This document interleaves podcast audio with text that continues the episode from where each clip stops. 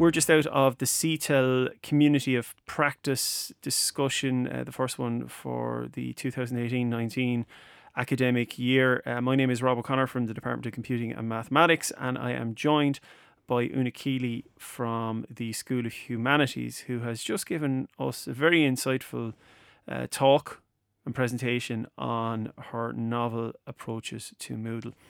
Una, there was a bit at the start of your talk that I think is maybe indicative of the whole thing. Uh, you had in big red writing up on the Moodle page this Moodle page is a work in progress. If some links misbehave, please let me know. Yes, I suppose that's a bit like life. Um, Moodle is a space that students use generally when you're not with them. And life being the way it is, sometimes with all the best of intentions, the things that you've set up on your Moodle page don't work. And I acknowledge in that, in that, on that, that's the first thing that the students see. Yeah. That this is a strange in between space, in between being in the classroom and being your own independent, in your own independent learning space. And if it doesn't work, let me know. Because what I've, what part of the way the Moodle is set up is that I have a whole load of documents in a hidden section that the students don't see. And then I create links in the Moodle pages to those documents. So I have created a curated space mm. in the sections that the students can see. And just sometimes I might try to, I, I'll set up links and they don't work as they should because I've made some stupid mistake of my own. So it's to say to the students, if it doesn't work, let me know. Uh, but don't be frustrated. Mm. Um, because sometimes when you're on when you're on your own, trying to either prepare for a class or do some work after a class, you're busy enough and you don't need Moodle to be- misbehave, and it, it might. Yeah. So I suppose that line is just about recognizing that we're in a different space. Mm. In this, it, it is supported by technology, but as we know, the technology doesn't always work all the time. Yeah. What, what I took from it, actually, I'm going to ask you a question and then I'm going to come back to that maybe towards the end. The, so the, the point of your discussion was you're using a, a, a flipped classroom mentality and you're using a kind of a, a column structure which is based on um, a card system. Now you mentioned right, and I, am an ignoramus about these things. I don't know. I mean, I know about column structures and I know about responsive websites, but you're talking. I know about the technicalities of it rather than necessarily the philosophy of it. If, okay. if you know what I mean. So you mentioned Owen Furlong's card system. Okay, Anya Furlong. Anya Furlong. Er, sorry, oh, yeah. oh, excuse Anya Furlong. Okay, now I know yeah. what you're talking about. Right. so I learned a lot from Anya Furlong, amongst many other people yes. in WIT, Anya devised a, a three card system, which is basically you have a, you think of your website, your web page, and it has three columns or three cards. And that's Anya has written a paper about how these three cards work mm. um, pedagogically and how, how they support the student.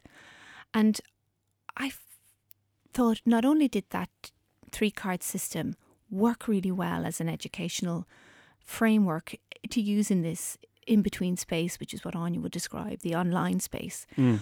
But it also looked really beautiful, really clean, and it compartmentalized content, which and and curated it, which I found really appealing.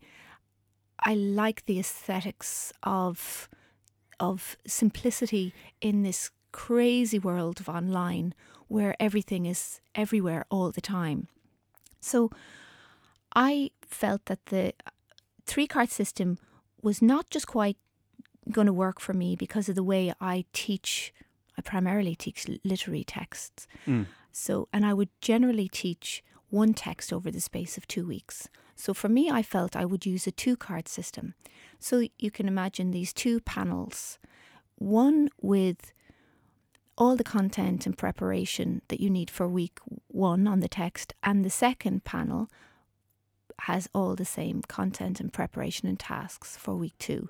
And some of that, those tasks will require you to watch something, it might require you to read something, it might require you to um, create something of your own. So, technology is facilitating the learning space and sometimes enabling the learning to take place.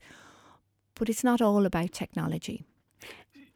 This is coming back to the idea of a flipped classroom. And you mentioned okay. that your your your lectures are not so much lectures; they're more seminars and tutorials. Yeah. Now, for somebody who again who's an ignoramus like me, what does that mean? Does this mean that you're not coming in and saying, right, uh, if you're talking about uh, K- uh, Katie Roche by Teresa Deevy, right, here's some points about Katie Roche, Teresa Deevy, and here's a, a 40 minute lecture, and then we'll have some questions afterwards. Okay, so that I, that, that would be the, the traditional way traditionally that's what happens, isn't it? Yes. That you come into a as a student, you come into a lecture. Lecturer provides you with content, and you go away enlightened. Yeah. Right. Um, I love your language. Yeah. yeah. So, I decided that I suppose there's two ways to teach. You either light the fire or fill the bucket. And I decided that I wasn't going to fill the bucket. I wasn't going to concentrate on content anymore because the the internet and the libraries are full of content. Yes. If anybody who wants content can go and get content, that's not my forte. Um, or it's not. It shouldn't be the only reason why I'm there. I'm there to augment the content that they've already digested. So now, what I do is I do deliver lectures, but I give all the notes beforehand. Everybody has everything before I go in. And so the lecture tends to become more about a discussion. It becomes more discursive and it turns into seminar. It naturally, once people have all the notes, you don't have to tell them everything anymore. So mm. you can hmm. talk about what the stuff is that you want to talk about. And do they engage with it? The students I'm the talking student, about. The students will engage with it. I'm finding that I'm applying that approach across the three years, the third years are brilliant at it. My, you know, the third years, m- many different third years have all uh, responded in the same way, all enthusiastically. First years, it's more difficult because you're you're trying to engage them in a way of learning that's completely different to what they have come from, or yes. if they've been away from education for a while, completely different to the educational style that they did engage with yes. back in the day. So I'm I'm still trying to get to grips with how to facilitate that for first years. But for second and third years and fourth years, that's working much much better for me. What, what when I see your you the sample page that you put up for us, uh, I think it was modern drama. Yeah. And I was very impressed with the the you mentioned the aesthetic. I was made, but I was I immediately started thinking about user experience and design yeah. of it. In that the human eye prefers yeah. to read long forms of text that are uh, uh, short width rather than long width, short body, because it's easier for our eye to kind of scan it. Um, and I, I could see that at use in your in your page. But what what most impressed me was the kind of the pre work. Yeah, you do this before you come in here. Yeah. And when I think about this concept of the flipped classroom, which I've heard and I don't really know an awful lot about, I can kind of imagine what it might be like for a module that I would teach based now on what I've seen you doing in Moodle and describing your classroom setup. Yeah. You know? When I fully embraced the idea of the flipped classroom, it really changed the way my my own experience in the in in the room with the students, my relationship to the content. So I'll give you an example of a flipped classroom activity. My students had to read Woman and Scarecrow by Marina Carr, and in that play, there's a thing in the wardrobe. It's and it's described. It has black, oily wings. It only has one wing. It's it's a really disturbing character. Mm. We never actually get to see it though. And so one of the tasks is they have a set of tasks. One is to read the play. One is to read an article by Marina Carr, and the third task is to draw the thing in the wardrobe. And I tell them that what we will do next week is we will we will discuss their drawings. And so everybody comes into class and I say, okay, everybody put your drawings on the floor because actually I don't use desks, so we all sit in a circle. Hmm. Everybody puts their drawings on the floor. They go around and they stop in front of a drawing that they like, and then they interpret that drawing against their own interpretation of the play. And suddenly we have this conversation happening. So somebody interprets a drawing that they haven't drawn themselves against their interpretation of the play, and then the creator of that drawing responds to that interpretation. And so we engage with this really informed, meaningful exchange of opinion in class. Mm. And the seminar just takes its own form. The students rise to the occasion because actually they can't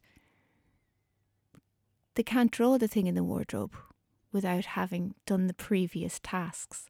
And the tasks are structured so they're asked to read the play, that's number one task. They've done that. Then they look at the next task. What's the next thing?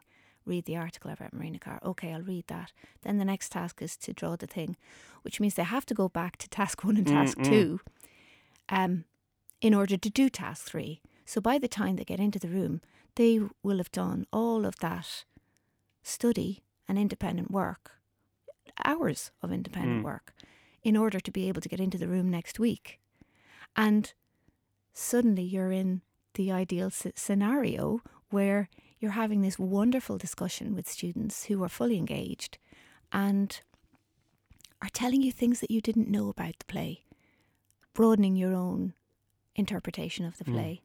And so you're using Moodle and you're using technology, but the, but in order to get to a place where people in a classroom are engaging wonderfully in this really stimulating discussion about the content.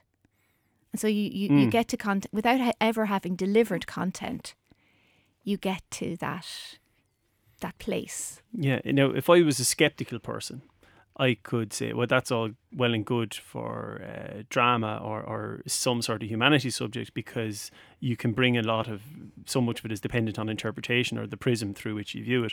Whereas if I was to go to, say, science or, or technology, uh, computing or, or engineering or, or some aspect of business, you can't do that. Facts are facts.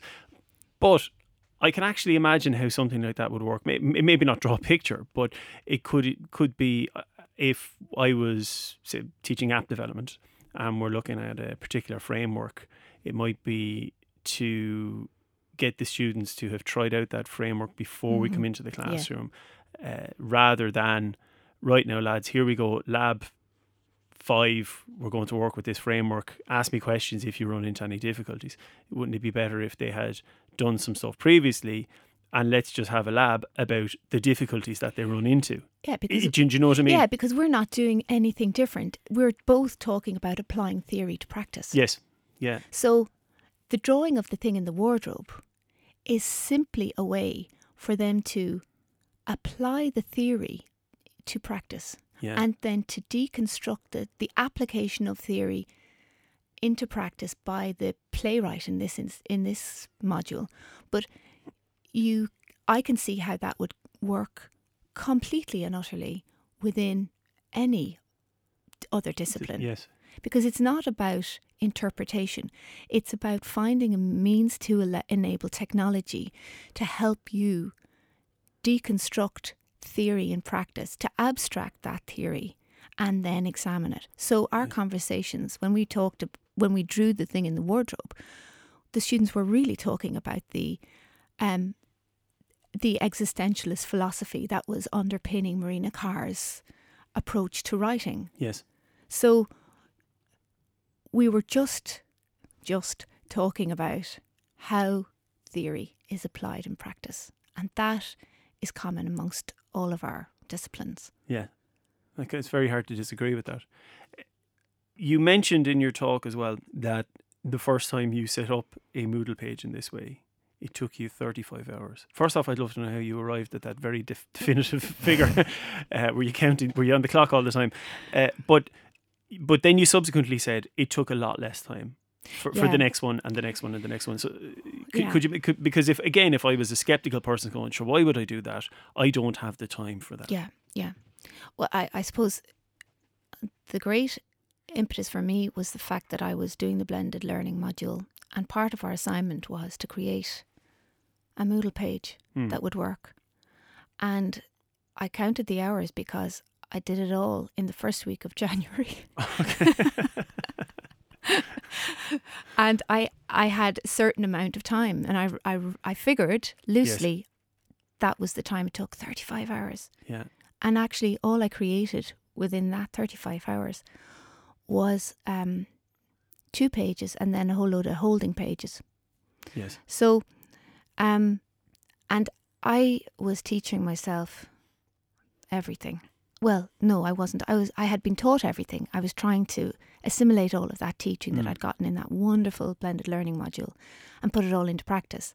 So I was looking at Bootstrap, which I didn't know anything about, still know very little about, mm. um, and I cre- created what I what I wanted in terms of the template for a site. And then, of course, the brilliant thing about Moodle is that you can import the template into other modules. Yes. So that's why once you've got the template, you can then import the template. There's still a lot of work to do on the back end of the site. I call it the back end of the site because you've got what the students see, yes. and then you've got a hidden section where you just upload all your content, and that provides the the links, the link documents that you then kind of link up to in your in your in the front end of your site, which yes. is the site that the students see.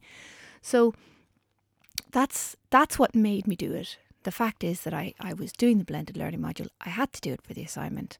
I loved that module. I thought it was just so great. Mm. And I wanted to do myself justice. So I worked really hard to, to, to do that. Um, and you just, just you have no web experience? None. None. Zero. So it, it it can be done by an it, idiot. It, it can be no, no. yes. well, your words, not mine. No, but I think that that's an important thing because sometimes, sometimes you think, "Ah, sure, I can't do that. I'm not an expert in this. I'm not an expert in that. I don't know anything about web development." No, but I know nothing about all those things. But you've put together a very it puts pretty much every single Moodle module I've ever created to shame. Uh, so I have to commend you on that. Thank and um, I know you like to collect prizes, but if I did have a prize for uh, most aesthetically pleasing Moodle module, I would give it to you as well. And, and I would have to hand it on to Anya Furlong, who really inspired me. ah, well, there you go, Anya. You're, you're getting your props. Um, the this is part of this community of practice discussion forum whatever you want to call it, uh, that the lads in CTEL are running. And I know that they're always happy to help and assist if somebody has uh, interesting questions about Moodle. Um, well, they're helping with any questions about yes, Moodle. even but, stupid ones. But there's no stupid questions. well, I always ask those. Yeah, no, I, I, always say to students, there's no stupid questions. You might get a stupid answer, but you won't get. there's no stupid questions. Uh, so do give the lads a shout uh, in the CTEL office. Uh, they're always happy to help, um, and uh, I believe they like uh, muffins as well. so there you go. Uh, right, Una Keeley, thank you very very much for chatting about your the, the, card system, Anya Furlong's card system, how you've applied it to your Moodle page, the flipped classroom, and I suspect this is a conversation that will continue around the halls of WIT sure. uh, over the near future. My pleasure.